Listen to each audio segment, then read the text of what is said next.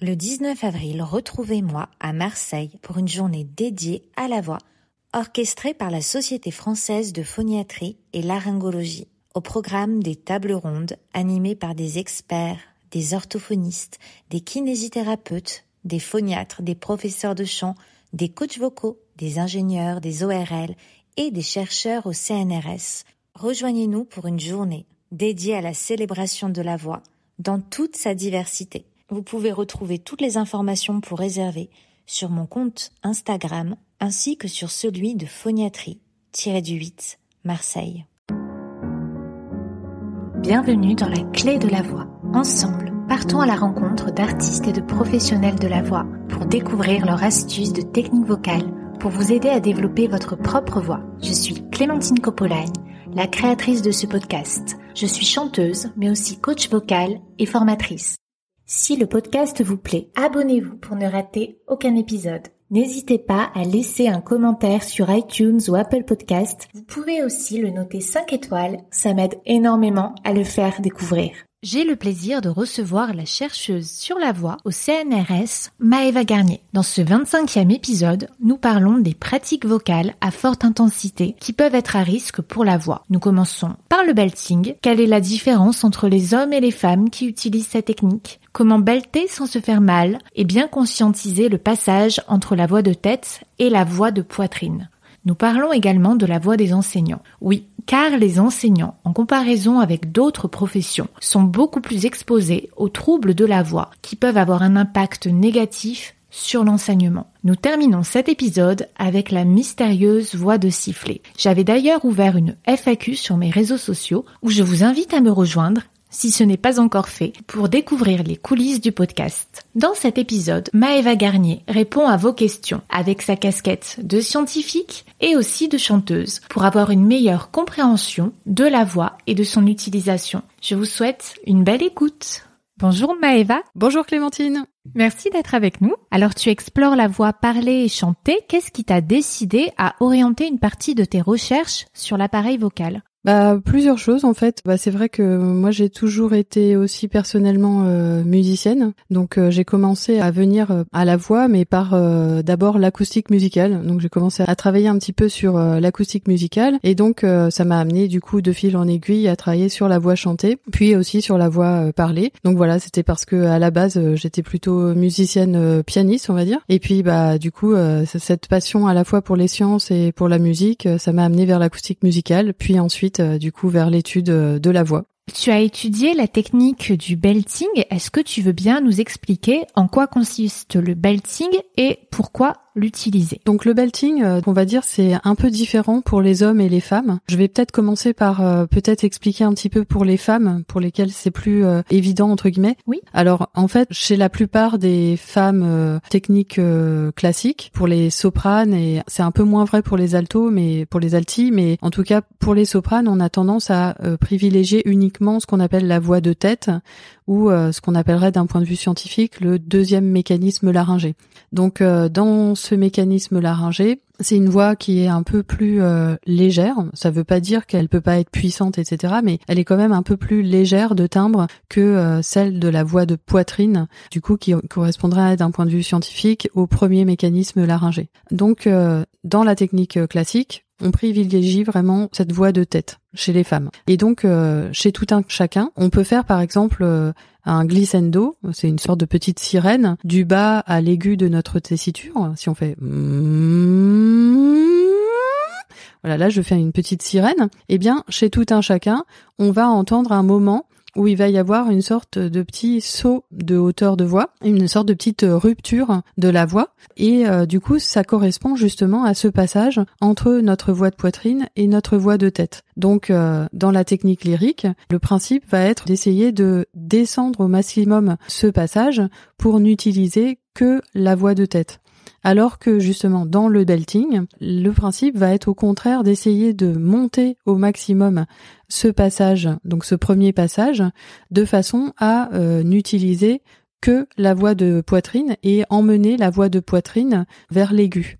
En classique, il y en a qui appelaient ça poitriner, par exemple, chez des femmes. Mm. Et là, du coup, dans la, la technique, euh, voilà, des musiques actuelles, donc maintenant on appelle ça le belting. Et du coup, c'est euh, pas seulement lié que à l'usage du mécanisme 1 ou de cette voie de poitrine, c'est aussi associé à d'autres techniques à la fois résonantielles. Donc quand je dis résonantielle, je veux dire articulatoire. Donc c'est tout ce qu'on fait avec nos lèvres, notre mâchoire, euh, notre langue. Et puis aussi les techniques euh, respiratoires. Donc euh, d'un point de vue respiratoire, le belting va euh, nécessiter vraiment un soutien abdominal diaphragmatique euh, important. Sans quoi vraiment euh, les cordes vocales euh, peuvent euh, être mis euh, en danger parce que du coup c'est un mode de phonation qui nécessite du coup euh, beaucoup de pression qu'on appelle sous-glottique, de pression sous le larynx. Et pour pas que du coup ce soit tout le larynx qui fasse cet effort d'accollement, il faut vraiment qu'il y ait du coup ce soutien diaphragmatique et abdominal en dessous pour vraiment aider le larynx et le protéger. Oui. Cette technique euh, du coup plutôt euh, résonantielle, articulatoire, ou dans d'autres euh, techniques aussi, bah, comme les voix bulgares par exemple, qui euh, du coup sont aussi des voix qui utilisent cette voix de poitrine avec un, timbre légèrement différent, mais c'est quand même le même principe. Eh bien, ce qu'on observe, c'est que ces chanteuses ajustent la deuxième résonance de leur conduit vocal sur la fréquence de vibration de leurs plis vocaux. C'est associé au mouvement d'avancée et de recul de la langue dans la cavité orale. Ces chanteuses, en fait, elles ajustent la première résonance de leur conduit vocal sur le deuxième harmonique de leur voix. Pour faire ça, la première résonance du conduit vocal est associée plutôt au mouvement de la mâchoire et donc de l'ouverture de la bouche en général. Et donc ces chanteuses vont ouvrir de plus en plus la bouche au fur et à mesure qu'elles montent un peu dans les aigus, mais pas aussi aigus que les sopranes, mais aigus euh, au-dessus de ce premier passage. Mm, mm. Et ça, ça va leur permettre d'ajuster la fréquence de résonance de leur première euh, résonance du conduit vocal sur ce deuxième harmonique, c'est-à-dire euh, le double de la fréquence de vibration des plis vocaux. Donc par exemple, si elles sont en train de faire un La euh, 440, donc voilà, c'est tout à fait une fréquence à laquelle on peut belter. Mm, mm. Eh bien, euh, du coup, à cette fréquence-là, euh, elles vont ouvrir euh, très largement la bouche, qui va leur permettre d'ajuster la fréquence de leur première résonance à 480. Donc 480, c'est-à-dire deux fois 440. Et ça, du coup, ça va permettre la production de ces sons à très forte intensité avec le mécanisme 1. Donc euh, voilà, pour produire le belting, il faut à la fois le mécanisme 1, c'est-à-dire la voix de poitrine, il faut la technique euh, respiratoire de soutien fort et cette technique d'ajustement articulatoire résonantiel de euh, la première résonance sur le deuxième harmonique de la voix. Oui. C'est vrai qu'en en tant que coach vocal, hein, je refuse de faire travailler le belting s'il n'y a pas le soutien en place, s'il n'y a pas un bon placement au niveau des résonateurs, parce que j'ai eu beaucoup d'élèves qui venaient d'écoles de comédie musicale avec des nodules.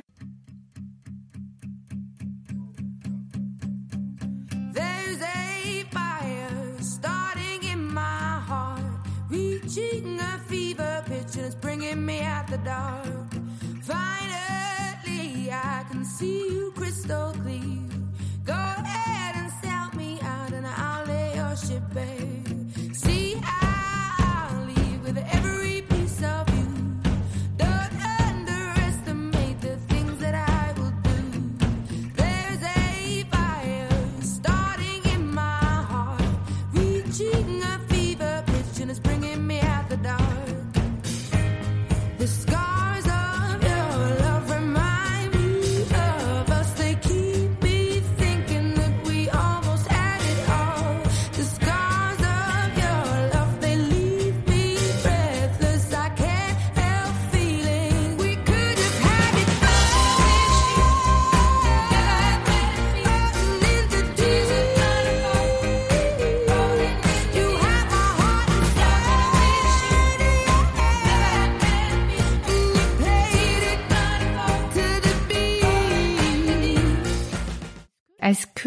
En étudiant hein, le belting, tu as constaté que les problèmes de justesse étaient plus accentués si c'était déjà le point faible peut-être du chanteur J'avoue que j'ai jamais euh, vraiment observé. euh, alors euh, si ce n'est que bon, il y a quand même un forçage Mm. Souvent chez des euh, non-experts en tout cas, chez des professionnels, euh, voilà, c'est maîtrisé et il n'y a pas de souci et il n'y a pas de souci de justesse non plus en général. Mais chez des chanteurs qui sont plus amateurs, la seule chose que je pourrais te dire, c'est qu'effectivement j'ai remarqué qu'il y avait quand même plus de forçage dans cette technique-là et du coup, euh, bah, quand on force, des fois on n'atteint pas tout à fait la cible entre guillemets qu'on voudrait. Donc c'est peut-être ça, voilà, qui explique pourquoi toi tu as cette impression de plus de fausseté dans le belting. Mm. Voilà, chez des chanteurs amateurs. Et c'est vrai que bah, chez certains, ça va être un peu plus faux. Il faut vraiment bien replacer le son avant de pouvoir mettre le belting et que ce soit vraiment bien placé. Sinon, ça a tendance, je trouve, à être légèrement bas et légèrement faux. Peut-être parce que ils envoyaient beaucoup plus de sons et peut-être qu'ils s'entendaient moins. Ouais, et après il y a aussi peut-être la question de la voyelle.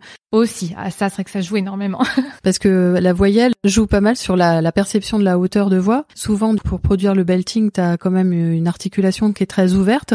T'es pas du tout dans la couverture quoi, à l'arrière de la gorge. Donc euh, du coup t'as une voix quand même qui est extrêmement euh, ouverte et, et ça euh, ça pardonne pas en fait hein, dans la perception de la justesse. Ça peut vite sembler criard ou un peu faux en fait voilà. Mm. Et puis aussi un deuxième élément de réponse c'est peut-être aussi lié au vibrato. C'est-à-dire que, par exemple, dans la technique lyrique où il y a des vibratos qui sont très très amples, bah en fait, ça couvre aussi, euh, ça masque un petit peu des certaines faussetés parce que du coup, la perception de la justesse, elle est plus, euh, enfin, tu vois, sur une gamme de fréquences qui est un petit peu plus modulée, un peu plus large. Alors que quand t'as un son qui est vraiment droit, comme c'est souvent le cas quand même dans le belting, les sons beltés ils sont vraiment droits quoi, il n'y a pas de vibrato souvent. Oui. Du coup là, euh, ça pardonne pas non plus quoi, c'est-à-dire si tu n'as pas exactement la bonne euh, hauteur, ben voilà, il y a plus de vibrato pour te sauver quoi. En tant que scientifique ou en tant que chanteuse, hein, tu aurais des exercices à conseiller pour travailler le belting? Alors euh, en tant que scientifique, non, je vais pas trop m'avancer là-dessus si ce n'est euh, voilà, les seules choses voilà que que je vois qui sont vraiment indispensables, c'est comme je disais vraiment travailler avant toute chose le soutien et puis y aller vraiment très progressivement, c'est-à-dire puisque euh, la technique de belting consiste finalement à étendre cette transition naturelle euh, du euh, mécanisme 1 au mécanisme 2, donc au-delà un petit peu de là où on aurait tendance à basculer naturellement.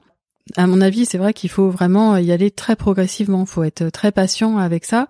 Il faut pas chercher à aller euh, faire des, des dos ou des euh, dans le haut de la clé de sol euh, directement pour une fille, quoi. Même si voilà, les chansons qu'on vise, c'est comme ça. Bah, le passage naturel d'une soprane, c'est quand même plutôt sur le fa, fa, voilà, mi fa du bas de la clé de sol. Donc euh, on est euh, quasi à une sixte, on va dire, euh, voilà, de la target par exemple d'un do ou d'un ré aigu. Voilà, c'est pas en un jour qu'on va y arriver quoi. Là, c'est vraiment aller directement se faire un nodule que de vouloir y aller directement. Donc voilà, la seule chose que je conseillerais, c'est vraiment de chercher à y aller progressivement consolider vraiment la musculature laryngée et apprendre d'abord euh, ces techniques de soutien euh, respiratoire et rechercher du coup aussi cet ajustement euh, résonantiel peut-être des fois en cherchant en allant vers par exemple la voix un peu criée ou la voix un peu projetée. Bah, du coup, on va chercher, par exemple, en travaillant comme si on appelait quelqu'un à distance, comme s'il était tout au long du jardin à chercher cette résonance dans la voix criée qui est la même finalement que celle qu'on va mettre en place dans la voix de belting. Voilà, ça peut être des exercices effectivement et qui vont être bénéfiques d'ailleurs aussi pour euh, bah, du coup la prise de parole euh, en public ou euh, quand on est enseignant pour appeler un élève dans la cour de récré, etc. Donc c'est de toute façon des exercices de recherche de résonance qui peuvent être utiles aussi pour la voix parlée. Oui. Chez les hommes, c'est un petit peu différent parce que en fait, les hommes, le chant classique ont déjà tendance à utiliser plutôt le mécanisme 1, leur voix de poitrine. Donc du coup, dans le belting, ils vont aussi euh, utiliser toujours le même mécanisme laryngé, mais par contre, du coup, euh, ils vont l'étendre euh, vers l'aigu, pareil là comme le belting chez les femmes. C'est quand même déjà il n'y a pas le changement de mécanisme laryngé comme il y a chez les femmes. Donc là, c'est plutôt une question d'ajustement résonantiel qui va différer entre la voix lyrique et euh, la voix de belting, où euh, du coup euh, chez les hommes, la voix de poitrine lyrique va être plutôt associée à ce qu'on appelle de la couverture, c'est-à-dire plutôt ce que des scientifiques aussi appellent un pavillon inversé, c'est-à-dire plutôt des lèvres un peu fermées, un peu comme un ou par exemple, et par contre un pharynx très dilaté à l'arrière. Donc c'est pour ça qu'on appelle ça le pavillon inversé. Donc euh, ça c'est vraiment la couverture avec euh, un sentiment de patate chaude dans la bouche quoi. Oh, voilà. Oui. Et puis euh, à l'inverse euh, dans le belting, c'est vraiment l'inverse, c'est le pavillon euh, le pavillon pavillon quoi qui va être recherché avec euh, cette fois plutôt un pharynx plutôt euh, constrit, enfin plus resserré et par contre euh, une ouverture aux lèvres et à la mâchoire euh, très importante. Et aussi, bah du coup, on, l'a un peu évoqué tout à l'heure. Aussi, une, des grosses différences, c'est euh, le vibrato aussi, qui va être euh, du coup bah, plutôt euh, marqué et ample en technique lyrique et qui, enfin, qui va être quasi inexistant ou en tout cas beaucoup plus réduit en technique actuelle. Ou dans le belting. Mais en tout cas, on observe euh, aussi chez les hommes dans le belting des ajustements résonantiels. Du coup, cette fois, c'est un peu plus divers. Euh, c'est pas uniquement euh, la première résonance sur euh, le deuxième harmonique, mais ça peut être euh, du coup sur des harmoniques euh, plus élevées. Mais il va y avoir quand même toujours cette ouverture de la mâchoire très importante avec ce pavillon ouvert qui va viser en tout cas l'ajustement de euh, la première résonance, de la fréquence de la première résonance sur un des premiers harmoniques euh, de la voix. Mm, mm. Voilà. Mais du coup, d'une certaine façon, euh, il y a quelque chose quand même d'assez semblable dans le belting, avec euh, du coup ce qu'on appelait le registre de tête chez euh, des ténors, euh, voilà, des ténors euh, lyriques, donc qui vont vraiment euh, pousser vraiment leur euh, voix vers l'extrême aigu, mais en en pleine puissance, donc sans passer en voix de fausset. C'est comme Roberto Alagna, enfin voilà, tous ces grands ténors qui montent vraiment dans l'aigu. Il va y avoir une technique quand même qui va être assez proche de celle du belting, euh, avec euh, quand même euh, le vibrato qui change beaucoup entre les deux. Quoi. Mm. Mais d'ailleurs, j'ai une question. C'est la première fois que je fais ça, hein, de Oui. proposer des questions sur les réseaux sociaux. C'est un chanteur, ça fait plusieurs mois qu'il travaille le belting et il bloque toujours aux mêmes notes. Entre le mi et le fa, sa voix se casse. Sur les A, elle se brise totalement. Et après, il a son registre de voix de tête avec des belles notes. Mais entre le mi et le fa, sa voix est complètement euh, cassée. C'est tout à fait normal. Euh, Mi-fa, c'est le passage euh, à la fois chez les hommes euh, comme chez les femmes. Mi-fa, c'est vraiment le passage euh, le plus classique entre la voix de poitrine et la voix de tête. Du coup, bah, c'est ce qu'il entend euh, par la voix qui craque ou la voix qui se casse. C'est vraiment ce passage. Alors, d'un point de vue physiologique, peut-être ça peut intéresser les auditeurs. En fait, ce qui se passe quand on monte en hauteur dans la voie de poitrine, c'est que on contracte, on contracte, on contracte, on contracte de plus en plus le muscle à l'intérieur euh, du pli vocal, bon, qui s'appelle le thyroarythénoïdien. Et en fait, il y a un moment où on peut plus le contracter euh, davantage. Et à ce moment-là, en fait, euh, le muscle va brutalement du coup bah, se décontracter et se découpler de la corde vocale. Et ensuite, dans le mécanisme 2, il n'y a plus que euh, vraiment la partie euh, superficielle du pli et plus le muscle à l'intérieur qui vibre. Il y a juste la petite partie muqueuse du pli vocal qui va vibrer dans le mécanisme 2. Et donc ce brusque enfin craquage de la voix ou comment il a dit la voix qui saute, je sais plus comment. La voix est toute rocailleuse et qui perd de son amplitude vocale qu'elle ne répond plus. Voilà, et ben en tout cas le moment où ça saute vraiment la voix, ça craque, ça correspond vraiment à ce moment où le muscle, l'intérieur de la corde vocale se découple de la structure et qu'il y a vraiment plus que la petite euh, partie euh, superficielle du pli vocal qui vibre. Et donc euh, bah du coup voilà, c'est un travail vraiment comme on a dit tout à l'heure qui vient aussi avec le soutien, vraiment le soutien respiratoire et aussi avec la hum, technique résonantielle et qui va permettre euh, du coup de gérer euh, ce passage. Mais c'est vraiment complètement normal à la fois chez les hommes et chez les femmes. C'est aussi ce que les hommes ressentent au moment de la mue lorsqu'ils sont euh, jeunes adolescents Mm. et que du coup leur voix va craquer comme ça, bah c'est justement cette oscillation entre le mécanisme 1 et le mécanisme 2. Et ils doivent apprendre justement à trouver bah, des ajustements euh, enfin de leur respiration, leur larynx, euh, leur articulation pour que tout ça ça fonctionne ensemble. Oui, là, ce qu'il avait trouvé, c'était la couverture, de rendre le son un peu plus arrondi, un peu haut, mais il avait l'impression de tricher, mais Oui, alors effectivement, oui, du coup, bah c'est euh, aussi ce que euh, Husson appelait euh, l'impédance ramenée sur le larynx, quoi, et que ces sons vraiment couverts vont permettre du coup d'avoir, enfin, des échanges énergétiques plus facilités entre le conduit vocal et la source glottique et le larynx, quoi. Et donc c'est vrai que ce type d'articulation euh, était préconisé justement effectivement parce que ça facilite effectivement euh, l'émission vocale, notamment bah du coup dans des zones un peu comme ça euh, difficiles à gérer, bah du coup voilà la, la couverture va vraiment aider à gérer les passages. Mais effectivement, le problème, c'est que dans certaines euh, techniques euh, vocales, pour des raisons esthétiques, on n'a pas forcément toujours envie d'avoir ce son couvert. Et donc, bah, du coup, ouais, il va falloir euh, renforcer aussi, pas seulement par la couverture, mais aussi par le soutien respiratoire et voilà, et chercher avec patience à ce que, du coup, cette transition se lisse avec le temps. Oui, c'est parce que ça peut être long. C'est vrai qu'il travaille depuis septembre, mais oui, oui, c'est long. Hein. Nous allons écouter un extrait de Roberto Alagna dans la Bohème de Puccini.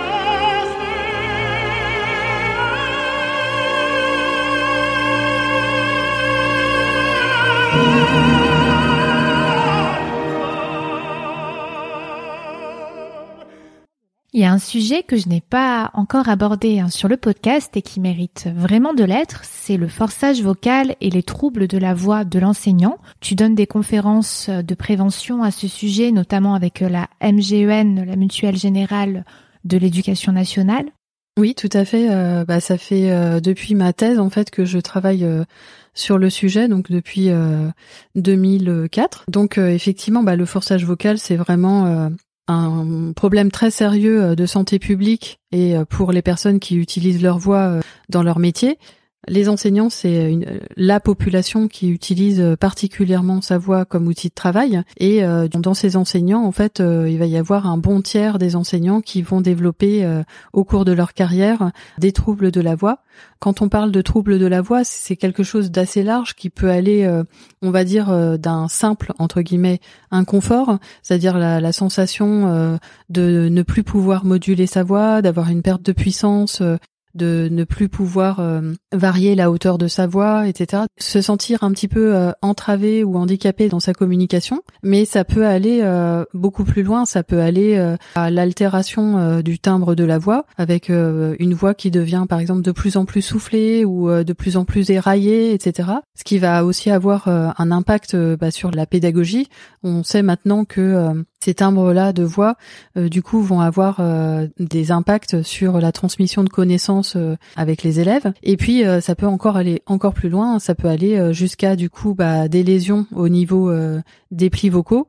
Donc la lésion principale chez les enseignants c'est le nodule mais voilà, il peut y avoir d'autres lésions euh, plus rapides, plus ponctuelles, comme des polypes ou des œdèmes. En tout cas, voilà, toutes ces lésions peuvent amener à euh, notamment des épisodes d'aphonie, euh, c'est-à-dire quand on perd sa voix de façon ponctuelle ou, très récurrente. Et ça, c'est vraiment vraiment très handicapant pour les enseignants qui peuvent plus du coup assurer leurs fonctions convenablement et qui sont du coup en arrêt de travail de façon répétitive, quoi. Mm.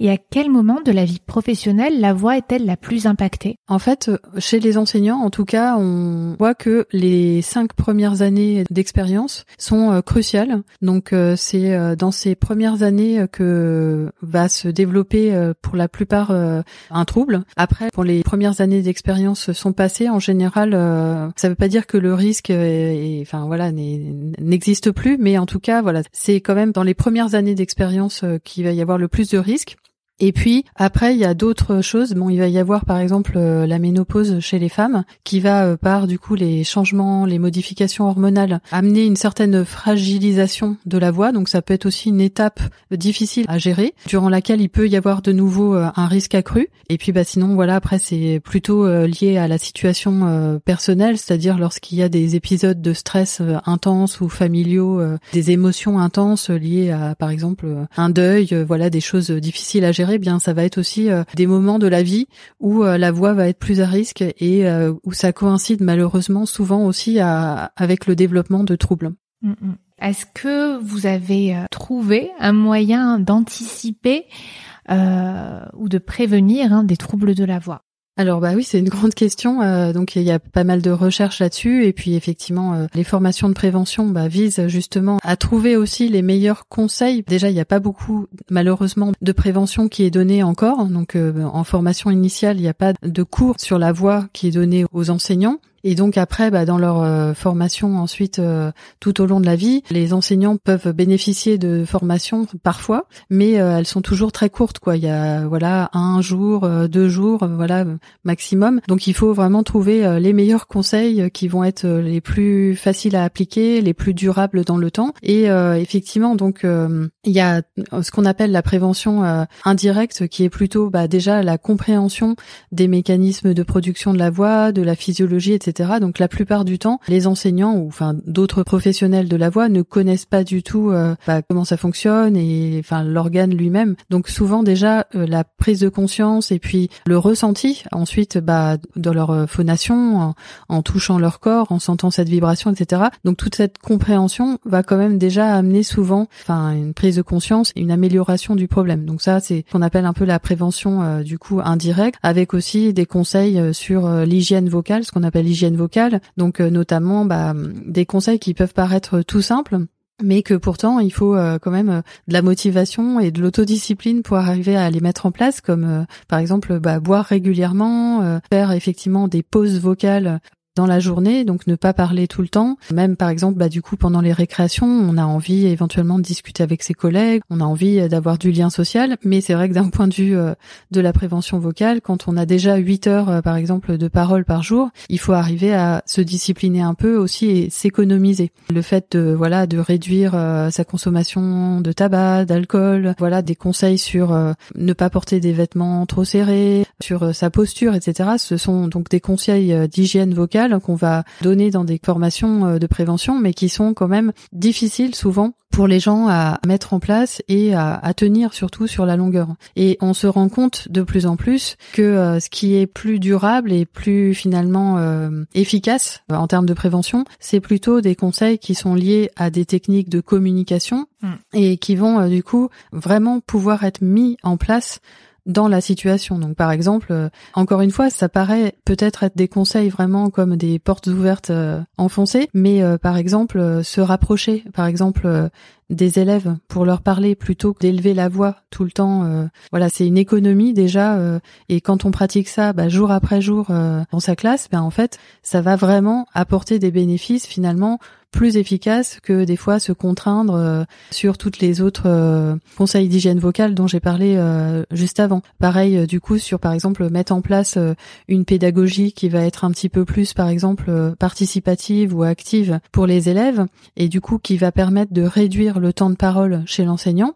Ça aussi du coup c'est des choses qui vont avoir un grand impact rapidement en fait sur l'état vocal tout simplement en réduisant le temps de parole, la charge vocale. Mm, mm. Pareil des conseils sur par exemple la prise de parole euh, en environnement bruyant parce que bah, les profs sont quand même euh, voilà très sujets au bruit ambiant dans les classes, notamment avec certaines acoustiques de salle euh, qui sont pas toujours appropriées, bah, le fait qu'ils n'ont pas d'amplification vocale quand ils sont en primaire, secondaire, mm. voilà donc tout ça fait que du coup ils vont avoir tendance à souvent surenchérir sur le bruit et leur apprendre des techniques de communication bah, pour finalement non pas chercher à gérer leur voix mais en fait gérer le bruit en fait, chercher à attendre le silence ou euh, chercher finalement des techniques de gestion de classe qui permettent de réduire le bruit. Voilà, tout ça c'est finalement plus efficace après finalement sur la prévention des troubles de la voix.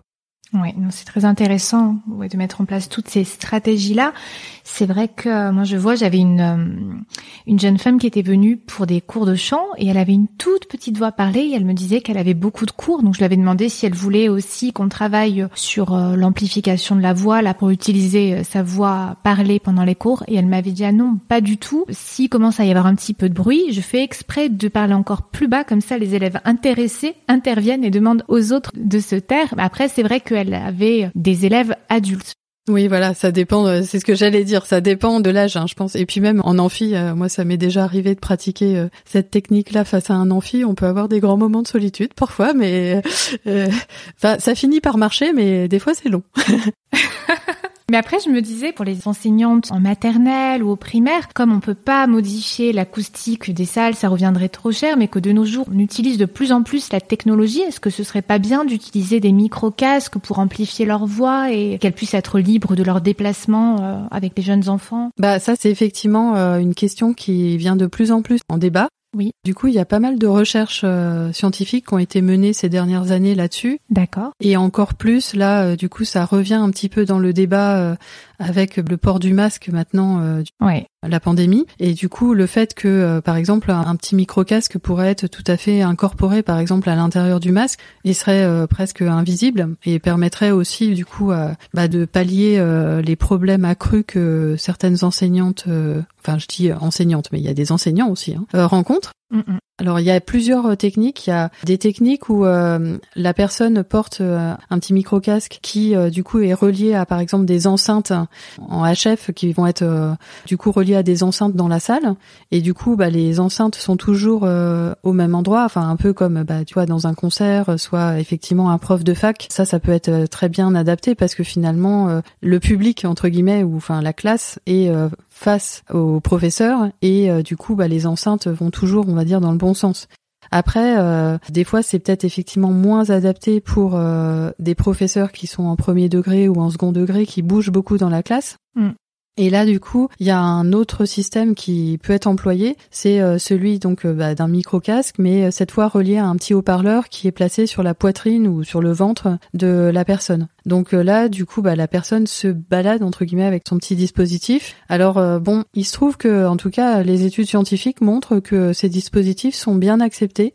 C'est-à-dire, non seulement ils sont relativement efficaces effectivement pour la réduction de la charge vocale, mais euh, la question qu'on peut se poser, c'est bah, comment ça altère euh, la communication et la relation avec les élèves. quoi. Est-ce que ça paraît complètement euh, bizarre et, que voilà, ça freine la communication? Manifestement, il semblerait que ce soit quand même bien accepté. Pour l'instant, moi, j'ai envie de dire, mais là, c'est d'un point de vue personnel, que euh, quand il y a des enseignants qui ont des problèmes euh, avérés, Oui. Donc ils sont déjà en train de faire un travail sur leur voix parce qu'ils ont déjà un nodule qui s'est développé ou ce genre de choses. Alors là, oui, je soutiens vraiment euh, beaucoup ce type de dispositif pour permettre justement à la personne de retrouver un geste vocal euh, plus doux et de sortir de son cercle vicieux du forçage.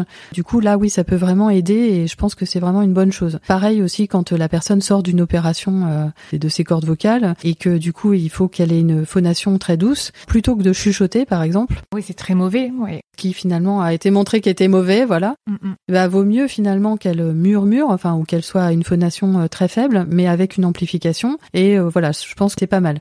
Par contre, pour une personne qui euh, n'a pas de trouble de la voix avéré, qui arrive quand même euh, à à gérer la situation, euh, enfin jusque-là comme ça avec euh, sa voix, j'aurais quand même plutôt tendance un peu déconseillée, c'est-à-dire bah, se dire bah, enfin voilà, peut-être vaut mieux continuer à essayer d'agir sur les choses dont j'ai parlé avant, c'est-à-dire euh, les techniques de gestion de classe, euh, réduire le bruit, Oui. voilà, essayer d'avoir une pédagogie euh, plus active, etc. Faire participer les élèves.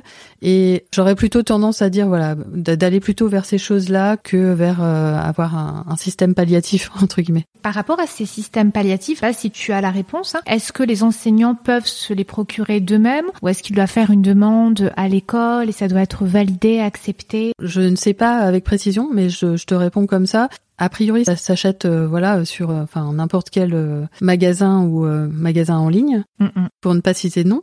Par contre, euh, au niveau des autorisations, euh, je pense que vraiment ça pose aucun problème hein, euh, pour un professeur. euh, alors peut-être qu'il vaut mieux effectivement qu'il euh, en parle à son inspecteur euh, d'académie, mais euh, honnêtement, ça pose aucun problème parce que c'est pas des systèmes d'enregistrement. Mm. C'est des systèmes euh, d'amplification. Tu vois, si c'était des systèmes d'enregistrement, là, il y aurait des problèmes euh, effectivement de de droit. euh, Mm. Voilà, mais là, euh, en fait, euh, non, ça pose à mon avis aucun problème. D'accord. Pour les enseignants de langues plus glottiques, comme les professeurs d'espagnol ou les professeurs d'arabe, est-ce qu'ils ont davantage tendance à avoir un forçage vocal C'est une question intéressante parce que, euh, enfin moi, je me suis souvent euh, demandé, pareil, si, euh, par exemple, dans certaines langues, même sans parler des professeurs euh, de langue, mais même dans les locuteurs, euh, de façon générale, de, certaines langues, Oui. il y avait davantage de troubles de la voix, notamment, par exemple, comme tu dis, en arabe ou euh, en anglais, où il peut y avoir justement des consonnes un peu glottiques. Du coup, on pourrait éventuellement s'attendre à ce qu'il y ait peut-être un forçage accru. Et puis aussi, il n'y a pas que les sons de la langue eux-mêmes, il y a aussi après le timbre de la voix qui est associé à certaines cultures. Dans les cultures méditerranéennes, euh, on sait que euh, la voix est produite à plus forte intensité que, euh, par exemple, plutôt dans les cultures du nord de l'Europe, où, par exemple, on voit aussi l'anglais américain, par exemple, qui est produit avec une voix qui est, du coup, avec un, degré de nasalité, pas nasalité d'un point de vue physiologique, mais en tout cas l'aspect un peu qu'on appellerait en anglais euh, twangy, enfin donc euh, un peu nasillard, un peu euh, Mm. brillant Mm, mm. et qui est lié du coup aussi à la zone épilaryngée, donc à une petite constriction du conduit vocal au-dessus du larynx. Du coup, ce timbre-là, par exemple, c'est un timbre qui est vraiment efficace, quoi, en termes de projection vocale à distance ou de passage d'émergence par rapport à un bruit de fond. C'est hyper efficace. Donc, on pourrait s'attendre au contraire à ce que ces cultures-là ou ces langues-là montrent moins, par exemple, de troubles de la voix. Mais euh, malheureusement, il n'y a pas encore, euh, enfin, pas à ma connaissance, de travaux disponibles sur la question. Aussi, euh, pour euh, la bonne raison, que ça soit au niveau de la sécurité sociale ou des mutuelles, en fait, on ne peut pas vraiment avoir ces données, par exemple, sur les raisons, par exemple, d'un arrêt maladie d'un enseignant, par exemple. On n'a pas le droit de connaître les raisons, par exemple, d'un arrêt de maladie. Donc, du coup, c'est difficile de tracer d'un point de vue épidémiologique, de recenser le nombre de cas, etc., par pays. D'accord. Voilà. Mais donc, euh, effectivement, en tout cas, euh, ce qui est sûr, c'est qu'il a été montré que certaines matières hein, dans l'enseignement secondaire qui, effectivement, euh, prédisposeraient davantage à des troubles de la voix, par exemple l'enseignement du sport hein, ou euh, l'enseignement de la chimie, Oui. voilà, bah du coup, avec toutes les vapeurs éventuellement irritantes, etc. Ces matières-là, en tout cas, prédisposeraient au développement de certains troubles de la voix. Mais par contre, voilà, sur euh, les différentes langues, par contre, j'ai pas, à ma connaissance, j'ai pas vu d'études là-dessus. Mais ça serait très intéressant. Est-ce que la pratique vocale complémentaire, par exemple du chant ou du théâtre, peut aider les enseignants pour créer un assouplissement, une tonicité, ou est-ce qu'au contraire c'est une charge supplémentaire pour la voix? Ben les deux, mon capitaine. Donc euh, on va dire que de façon générale, le travail de la voix c'est toujours bénéfique. Ne serait-ce que euh, déjà avoir euh, par exemple euh, une bonne euh, respiration, qui est euh, donc plutôt une respiration abdominale euh, Mm. diaphragmatique euh, plutôt qu'une respiration thoracique haute par exemple. Bon bah ça c'est déjà la base entre guillemets de n'importe quelle euh, technique euh, vocale chantée ou actée. Et ça euh, vraiment ça peut n'être que bénéfique à tout un chacun en fait. Après bah pareil euh, travailler son mécanisme 2 par exemple euh, sa voix de tête euh, du coup bah en chant va pas forcément aider euh, complètement à parler parce que finalement c'est deux mécanismes euh, vocaux un peu différents. Le mécanisme 2, je m'en sers que pour appeler. Voilà.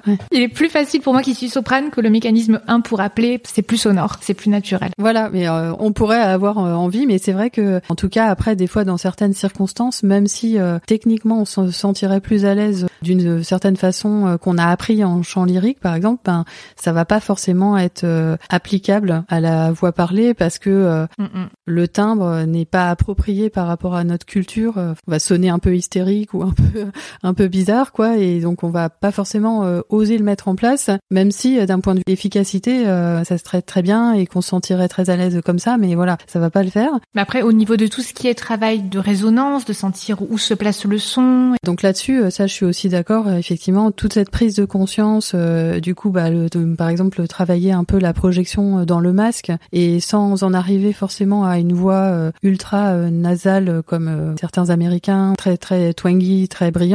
Malgré tout, aller dans ce sens-là, donc aller quand même dans le sens d'une résonance, d'une recherche de résonance et d'une recherche de brillance un peu dans la voix, ça aussi, ça peut être que euh, bénéfique de toute façon euh, pour la voix chantée, pour la voix parlée, etc. Après, donc du coup, la chose que j'aurais envie de dire, c'est plutôt que lorsque le travail vocal ou euh, les répétitions ou les cours de chant ou les cours de théâtre se font à des moments de l'emploi du temps qui sont compatibles avec la charge vocale de l'enseignant, bah alors là, c'est super, faut y aller, c'est très bien. Par contre, si la répétition se met justement sur une soirée qui suit déjà une journée très intense vocalement, qui a en plus de ça encore une journée très intense qui suit, bah là en fait euh, bah non, c'est-à-dire effectivement euh, le chant ou le théâtre va être finalement une charge vocale supplémentaire qui va euh, du coup plutôt amener de la fatigue supplémentaire et un risque accru plutôt que d'amener des bénéfices. Voilà, je pense que c'est une bonne chose, mais il faut juste le concilier avec l'emploi du temps Mm. Pour euh, ménager un repos vocal qui est nécessaire, très très très nécessaire pour les enseignants parce que quand on fait euh, voilà 8 heures, 10 heures de parole par jour, c'est extrêmement important d'avoir le repos euh, qui, qui correspond quoi. Oui, moi c'est vrai que j'en ai pas eu énormément des enseignants et quand j'en ai eu, c'était des personnes qui aimaient chanter, qui avaient envie justement de travailler leur voix parler, mais beaucoup leur voix chanter et puis pour certaines hein, de chanter en classe, pour celles qui avaient des élèves euh, assez jeunes. Et c'est vrai qu'elles ne venaient jamais en fin de journée après des cours, c'était toujours sur leur jour de repos ou leurs vacances. Après là c'est intéressant ce que tu dis parce que c'est vrai que moi ce que j'ai observé chez les enseignantes du premier degré, donc euh, primaire maternelle, c'est euh, que justement parmi les situations les plus à risque dans leur journée de travail. Il y a effectivement aussi ces moments, par exemple, d'enseignement de la musique ou euh, si c'est pas enseignement de la musique, c'est juste de comptine ou de chant. Et pour certaines d'entre elles qui euh, effectivement ne sont pas forcément des chanteuses euh, nées, ça peut être un moment finalement de grande tension, de grand forçage en fait. Parce que notamment par exemple c'est vrai que les chansons d'enfants sont souvent avec une hauteur très élevée. Adaptées à des enfants mais pas forcément à elles. voilà.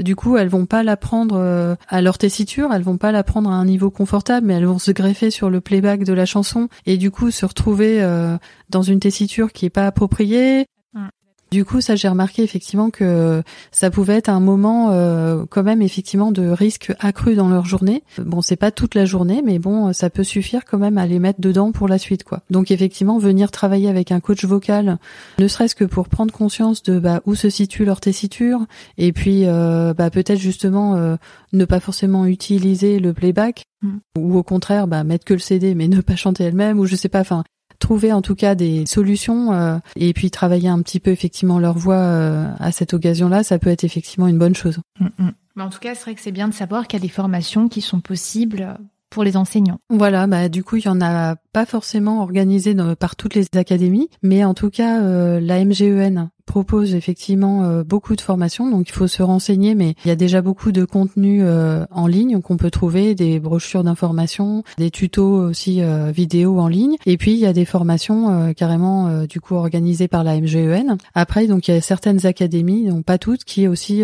commencent à développer des formations, par exemple qui s'appellent corps et voix ou corporalité, etc. Donc qui inclut souvent pas seulement le travail de la voix, mais un peu voilà tout ce qui est communication non verbal. Donc ça peut être voilà un, point d'entrée euh, dans la prise de conscience sur sa voix et puis ensuite euh, quitte à euh, éventuellement pousser cela ensuite avec un coach vocal. Hmm, d'accord. Et tes recherches ont porté notamment sur le mécanisme 3, le registre le plus élevé de la voix humaine que nous avons naturellement lorsque nous sommes enfants, la voix de sifflet. Voilà, donc bah, la voix de sifflet, c'est vraiment une voix particulière, c'est vraiment le suraigu vraiment de la voix. Donc voilà, comme si on imite une petite souris, voilà comme ça. Donc voilà, ça c'est le type de voix euh, qui correspond à la voix de sifflet. Alors là, c'est euh, de façon non euh, travaillée entre guillemets, mais du coup chez mm, mm. des chanteuses lyriques comme notamment les chanteuses coloratour, mais aussi du coup des chanteuses plus techniques contemporaines comme bah du coup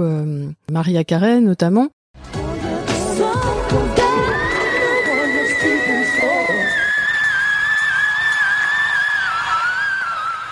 Voilà, on peut retrouver ce mécanisme dans le suraigu pour faire euh, des ornements, des choses comme ça. Donc euh, voilà. Et donc c'est un mécanisme qui est pas forcément euh, très courant, qui est un tout petit peu plus des fois pour des ornements ou des vocalises, mais du coup qui fascine un peu parce que justement il est plus forcément présent chez tout le monde après l'enfance. Donc il y a certaines personnes qui le conservent, d'autres qui euh, ne le conservent pas et euh, c'est encore un peu euh, mystérieux les raisons pour lesquelles on le garde. Il y a quand même des pistes qui montrent par exemple qu'il y a des ajustements articulatoires et des ajustements donc qu'on appelle résonantiels, c'est-à-dire des ajustements de notre conduit vocal qui permettent du coup à ceux qui le conservent et qui savent le produire en tant qu'adultes de le produire. Donc notamment des ajustements au niveau de la mâchoire et de la langue qui permettent en fait euh, d'ajuster euh, enfin donc je vais utiliser des termes un peu techniques après je peux revenir un peu de façon plus vulgarisée dessus mais qui permettent d'ajuster Mhm. donc la fréquence de la deuxième résonance de notre conduit vocal,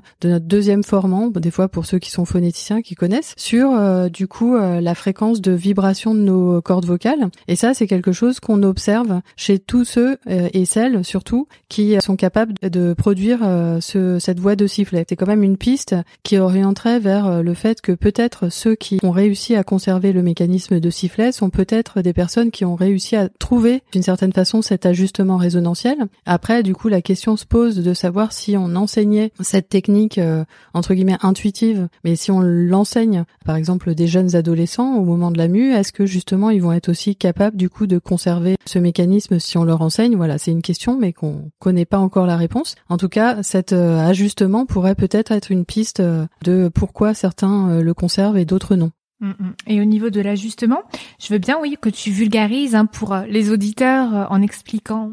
Ouais, ouais. Alors, euh, bah, du coup, euh, donc notre conduit vocal. Donc, le conduit vocal, c'est le tube globalement qui va de notre larynx jusqu'à nos lèvres. Donc, on peut aussi considérer qu'il y a le conduit nasal qui est couplé aussi à ce conduit oral. En tout cas, c'est tout cet ensemble de cavités qu'il y a entre le larynx et les lèvres et les narines qu'on appelle le conduit vocal. Et ce tube, ça va être d'un point de vue acoustique un résonateur, c'est-à-dire que comme n'importe quelle cavité ou n'importe quelle salle, eh bien, il va présenter des résonances. Par exemple, dans une salle, dans une cathédrale, dans une salle de bain, vous allez pouvoir sentir certaines fréquences qu'on appelle les fréquences de résonance où du coup euh, la cavité va euh, particulièrement amplifier les sons. Par exemple, si on prend une cavité toute simple, par exemple une petite bouteille, voilà une bouteille de bière par exemple, et que vous soufflez dedans, eh bien il va y avoir euh, souvent une note qui sort de quand on souffle dans la bouteille. Oui. Eh bien cette note, elle correspond à la fréquence de résonance de cette cavité. Donc si euh, par exemple je remplis beaucoup la bouteille, alors la cavité c'est la cavité vide, donc c'est ce qui reste d'air qui peut vibrer dans la bouteille, et du coup bah cette masse d'air elle est plutôt petite, et donc la note qui va sortir sera plutôt élevée, sera de fréquence aiguë. Au contraire, si je vide ma bouteille et que ma bouteille du coup est complètement vide, il y a beaucoup d'air, il y a beaucoup de masse d'air qui peut vibrer dans la bouteille et du coup le son qui va en sortir va être plutôt grave, avec une fréquence grave. Donc voilà, et donc nous, notre conduit vocal, c'est pareil en fait, c'est aussi euh, comme une bouteille qui va présenter des fréquences de résonance. On a globalement euh, 5 fréquences de résonance euh, en dessous 5 kHz et puis euh, du coup en bougeant notre langue, en bougeant notre mâchoire, en bougeant nos lèvres, on va pouvoir euh, modifier la taille, le volume de nos cavités de résonance et ça ça va pouvoir euh, justement euh, bouger un petit peu ces fréquences de résonance comme si on désemplissait ou qu'on vidait ou qu'on remplissait la bouteille. Et donc le chanteur ou l'acteur ou n'importe quel orateur, lorsqu'il parle, il va évidemment produire des consonnes, des voyelles. Donc là, il y a effectivement du coup les cavités de résonance qui bougent avec les mouvements articulatoires. Et donc non seulement ça va permettre de faire les différentes voyelles quand on fait a, i, ou. Bah justement, pourquoi on reconnaît ces différentes voyelles, c'est parce qu'elles ont des fréquences de résonance du conduit vocal associées différentes. Et donc c'est ce qu'on entend en, en tant qu'auditeur, on entend euh, ces renforcements énergétiques dans le son autour de ces cavités de résonance. Mais aussi, du coup, on va quand même varier un tout petit peu autour euh, de ça. Quand on fait un A, on peut le faire plus ou moins ouvert, on peut le faire plus ou moins avec euh, un placement de voix vers l'avant, vers l'arrière. Voilà. Euh, on peut faire A ou ah, enfin voilà, c'est un a mais c'est quand même différent et du coup ça c'est lié à des mouvements euh, articulatoires du pharynx, de la langue, de la mâchoire qui vont permettre d'ajuster légèrement ces fréquences de résonance. Et on observe que euh, chez euh, des chanteurs non seulement experts mais aussi chez tout un chacun, eh bien les gens vont avoir tendance à articuler d'une façon telle que la fréquence de leur première résonance notamment et parfois de leur deuxième résonance va être précisément ajustée sur euh, soit la fréquence de vibration des cordes vocales, soit ce qu'on appelle un harmonique, c'est-à-dire un multiple de la fréquence de résonance des cordes vocales. Donc par exemple, si je parle concrètement que je suis une chanteuse lyrique et que euh, je commence à faire mon passage aigu, par exemple vers le la 440 et puis je monte, je monte, je monte juste par exemple au contrut, Mhm. eh bien en fait on observe que les euh, chanteuses euh, donc euh, les sopranes vont avoir euh, donc euh, la bouche qui va euh, comment dire s'ouvrir de plus en plus dans l'aigu. Et le fait d'ouvrir de plus en plus leur euh, bouche dans l'aigu ça leur permet précisément de contrôler la fréquence de cette première résonance du conduit vocal. Donc plus on ouvre la bouche et plus cette fréquence de résonance va aller vers les fréquences aiguës. Et donc de cette manière du coup la chanteuse va être capable sans en avoir vraiment conscience hein, sans, sans être vraiment consciente de ça mais elle est en train en fait d'ajuster la fréquence de sa première résonance du conduit vocal sur la fréquence de vibration de ses plis vocaux. Donc euh, par exemple, quand je disais elle commence à la 440, ben la première résonance va être en même temps à 440. Puis ensuite, elle va faire par exemple euh, un do euh, à euh, pas loin de 500 Hz. Et bien euh, du coup, sa fréquence de sa première résonance, elle aussi va suivre et va être à 500 Hz, etc., etc., jusqu'à par exemple le contrut, où là du coup, bah, sa bouche va être extrêmement ouverte et ça, ça va avoir du coup, ça va permettre d'avoir une fréquence de, de la première résonance qui va être pas loin justement elle aussi des 1000 Hz. Et là, du coup, bah il y a un problème, c'est que on peut plus ouvrir plus la bouche. Donc la chanteuse peut pas ouvrir infiniment non plus la mâchoire et la bouche. Et c'est là du coup que euh, se fait la transition vers la voix de sifflet chez certaines euh, chanteuses, où là du coup euh, la chanteuse va être obligée de changer de stratégie articulatoire. Et du coup là c'est plutôt la langue qui va venir ajuster euh, du coup la fréquence de la deuxième résonance. Et donc euh, plus euh, la langue va être vers l'arrière, plus la deuxième résonance va être en basse fréquence et plus la langue va être vers l'avant, plus ça va faire monter la fréquence de la deuxième résonance. Donc ce que la chanteuse va faire, c'est qu'elle va mettre la langue de plus en plus vers l'avant en plus d'avoir la mâchoire euh, extrêmement euh, ouverte. Et ça, ça va lui permettre du coup, cette fois, d'ajuster la deuxième résonance de son conduit vocal sur la fréquence de vibration de ses cordes vocales. Et c'est ça qu'on observe dans la voix de sifflet. C'était très intéressant et la langue donc euh, à plat. C'est ça. Alors la langue à plat, mais de plus en plus vers l'avant. Mm, mm. Parce que du coup, la deuxième résonance, elle est contrôlée pas tellement par la hauteur de la langue, mais plutôt par euh, le mouvement euh, d'avancée ou de recul de, de la langue dans la cavité orale. Et oui, j'avais entendu dire que la voix de sifflet était difficilement observable en laboratoire. Bah, c'est vrai que alors c'est surtout qu'il n'y a pas tant de personnes que ça qui euh, la montrent. Alors euh, là-dessus, euh, donc il y a mon point de vue de scientifique, on va dire, puis mon point de vue plus personnel. Oui. Mais euh, d'un point de vue personnel, euh, je suis pas tout à fait euh, d'accord avec ça. C'est-à-dire que je pense en fait qu'il y a beaucoup plus de personnes qui ont une voix de sifflet que ce qu'on ne le pense. Parce que en fait, moi, ce que j'ai pu observer dans mes mesures, c'est que la voix de sifflet chez beaucoup de femmes commence beaucoup plus bas que ce qui est reporté en fait dans certains manuels pédagogiques ou même dans certains articles scientifiques et qu'il y a, euh, je dirais, euh, un tiers des femmes euh, sopranes, donc je parle pas des altos, hein, je parle des sopranes, mais un tiers des sopranes Oui. qui euh, globalement ont une voix de sifflet qui commence à partir du deuxième passage, c'est-à-dire à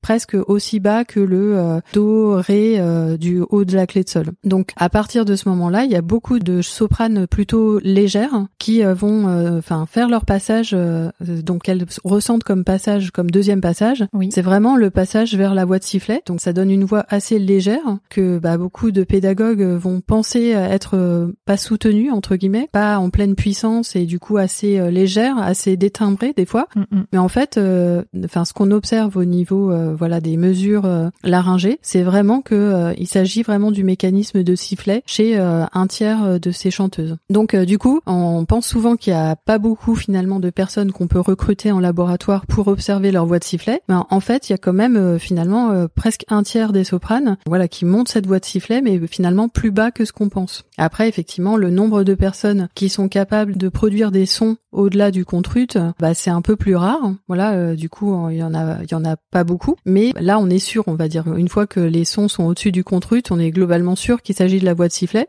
Mais en réalité, il y a quand même aussi une grande part des chanteuses qui peuvent euh, produire une voix de sifflet euh, légère en dessous du contrut, on va dire une octave en dessous, quoi. On va écouter un extrait de l'air des clochettes de Delibes par Sabine Devielle.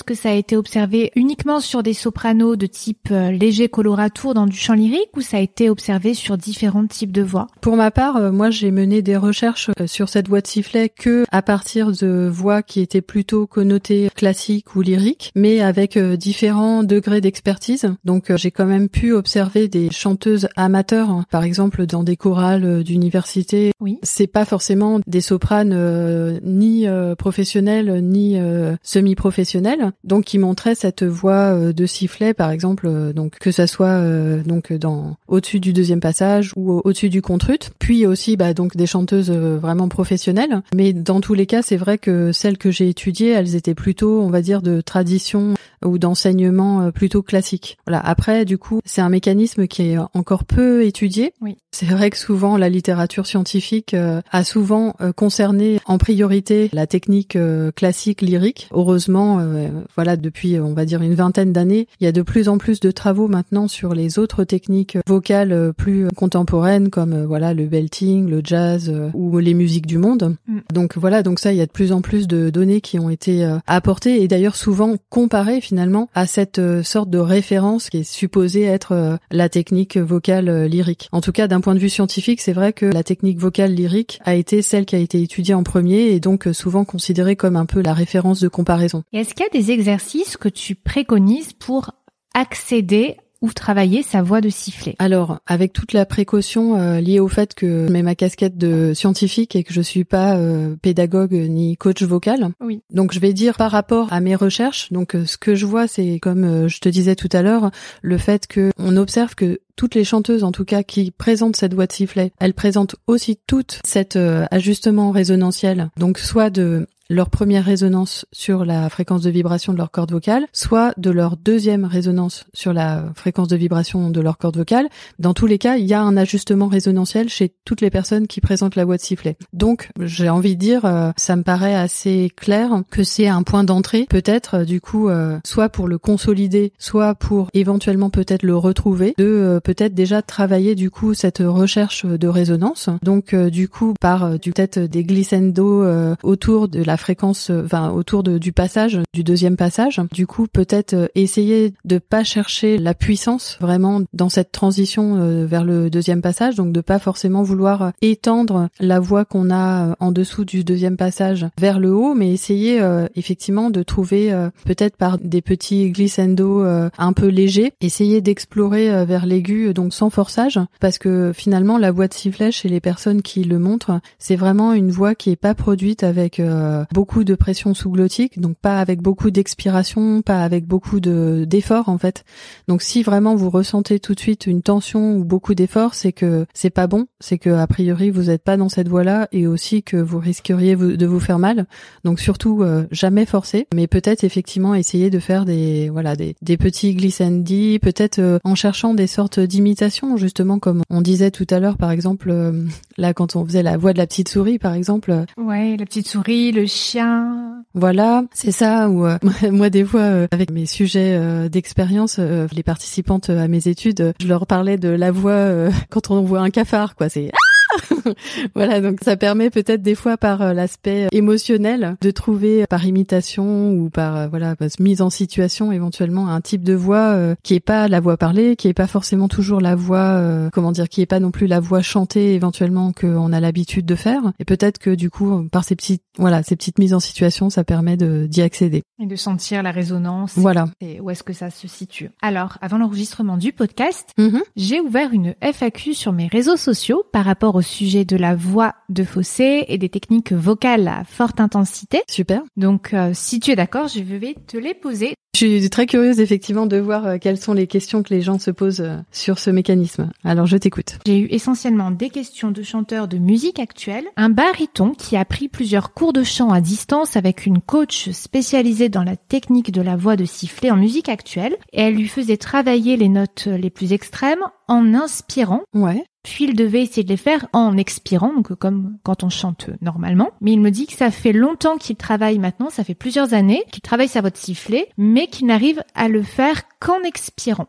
Alors attends, qu'en inspirant. Ah oui, donc en ingressif quoi, Euh, des sons agressifs. Alors bon, déjà euh, il faut savoir qu'il n'y a pas beaucoup d'hommes en fait qui montrent la voix de sifflet. Enfin déjà, il n'y a pas beaucoup de personnes en général qui la conservent, mais alors encore moins les hommes. Pourquoi est-ce que euh, dans la voix euh, donc agressive, euh, c'est-à-dire quand on inspire, c'est peut-être parce que du coup il y a peut-être d'autres structures qui sont impliquées dans son mode de vibration là, ou alors que du coup il arrive à pas forcément avoir vraiment d'accollement des plis vocaux lorsqu'il fait ce type de phonation. Donc il y a peut-être effectivement juste une modulation du débit d'air par vibration très très superficielle des vocaux. Est-ce que c'est de la voix de sifflet pour autant? Enfin, c'est-à-dire euh, il arrive certainement à produire les notes, voilà, qui sont très aiguës. Mais est-ce que euh, d'un point de vue euh, de la vibration laryngée, ça correspond à de la voix de sifflet Je j'aurais tendance à dire que non en fait. Donc euh, voilà, je suis pas sûre du coup malheureusement que ce baryton soit peut-être pas capable en fait de produire la voix de sifflet quoi. Il arrive à, à produire ces notes là, mais je pense que voilà, s'il arrive pas à le faire en expiration, Alors j'ai l'impression que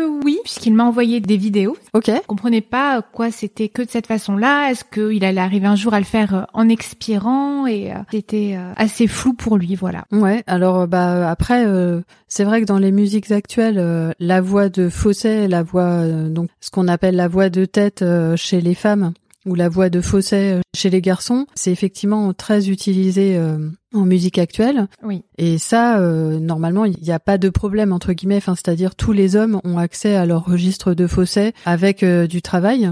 Mm, mm.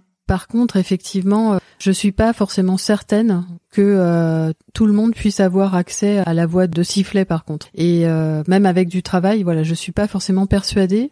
Mm, mm. Je sais pas si c'est forcément, enfin, comment dire, bien ou utile de forcément chercher finalement quelque chose vraiment qui nous est pas accessible en fait. Un mash-up du chanteur Dimash Kudenbergen.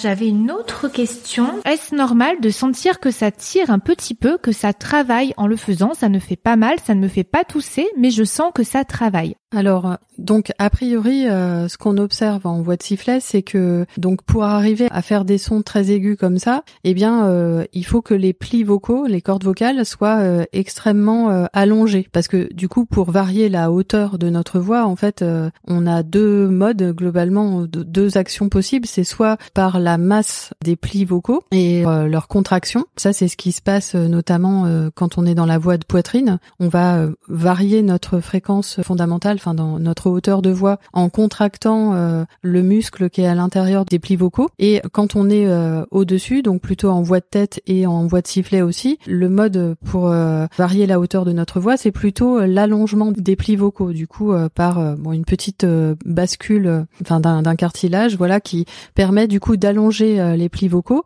Et dans la voix de sifflet, du coup, on a les plis qui sont vraiment extrêmement allongés, les plus allongés qu'on puisse faire. Donc la, la sensation de, enfin, je sais pas comment dire c'est pas de serrage justement. La sensation que ça tire un petit peu, ça peut être peut-être lié à vraiment cet allongement extrême des plis vocaux.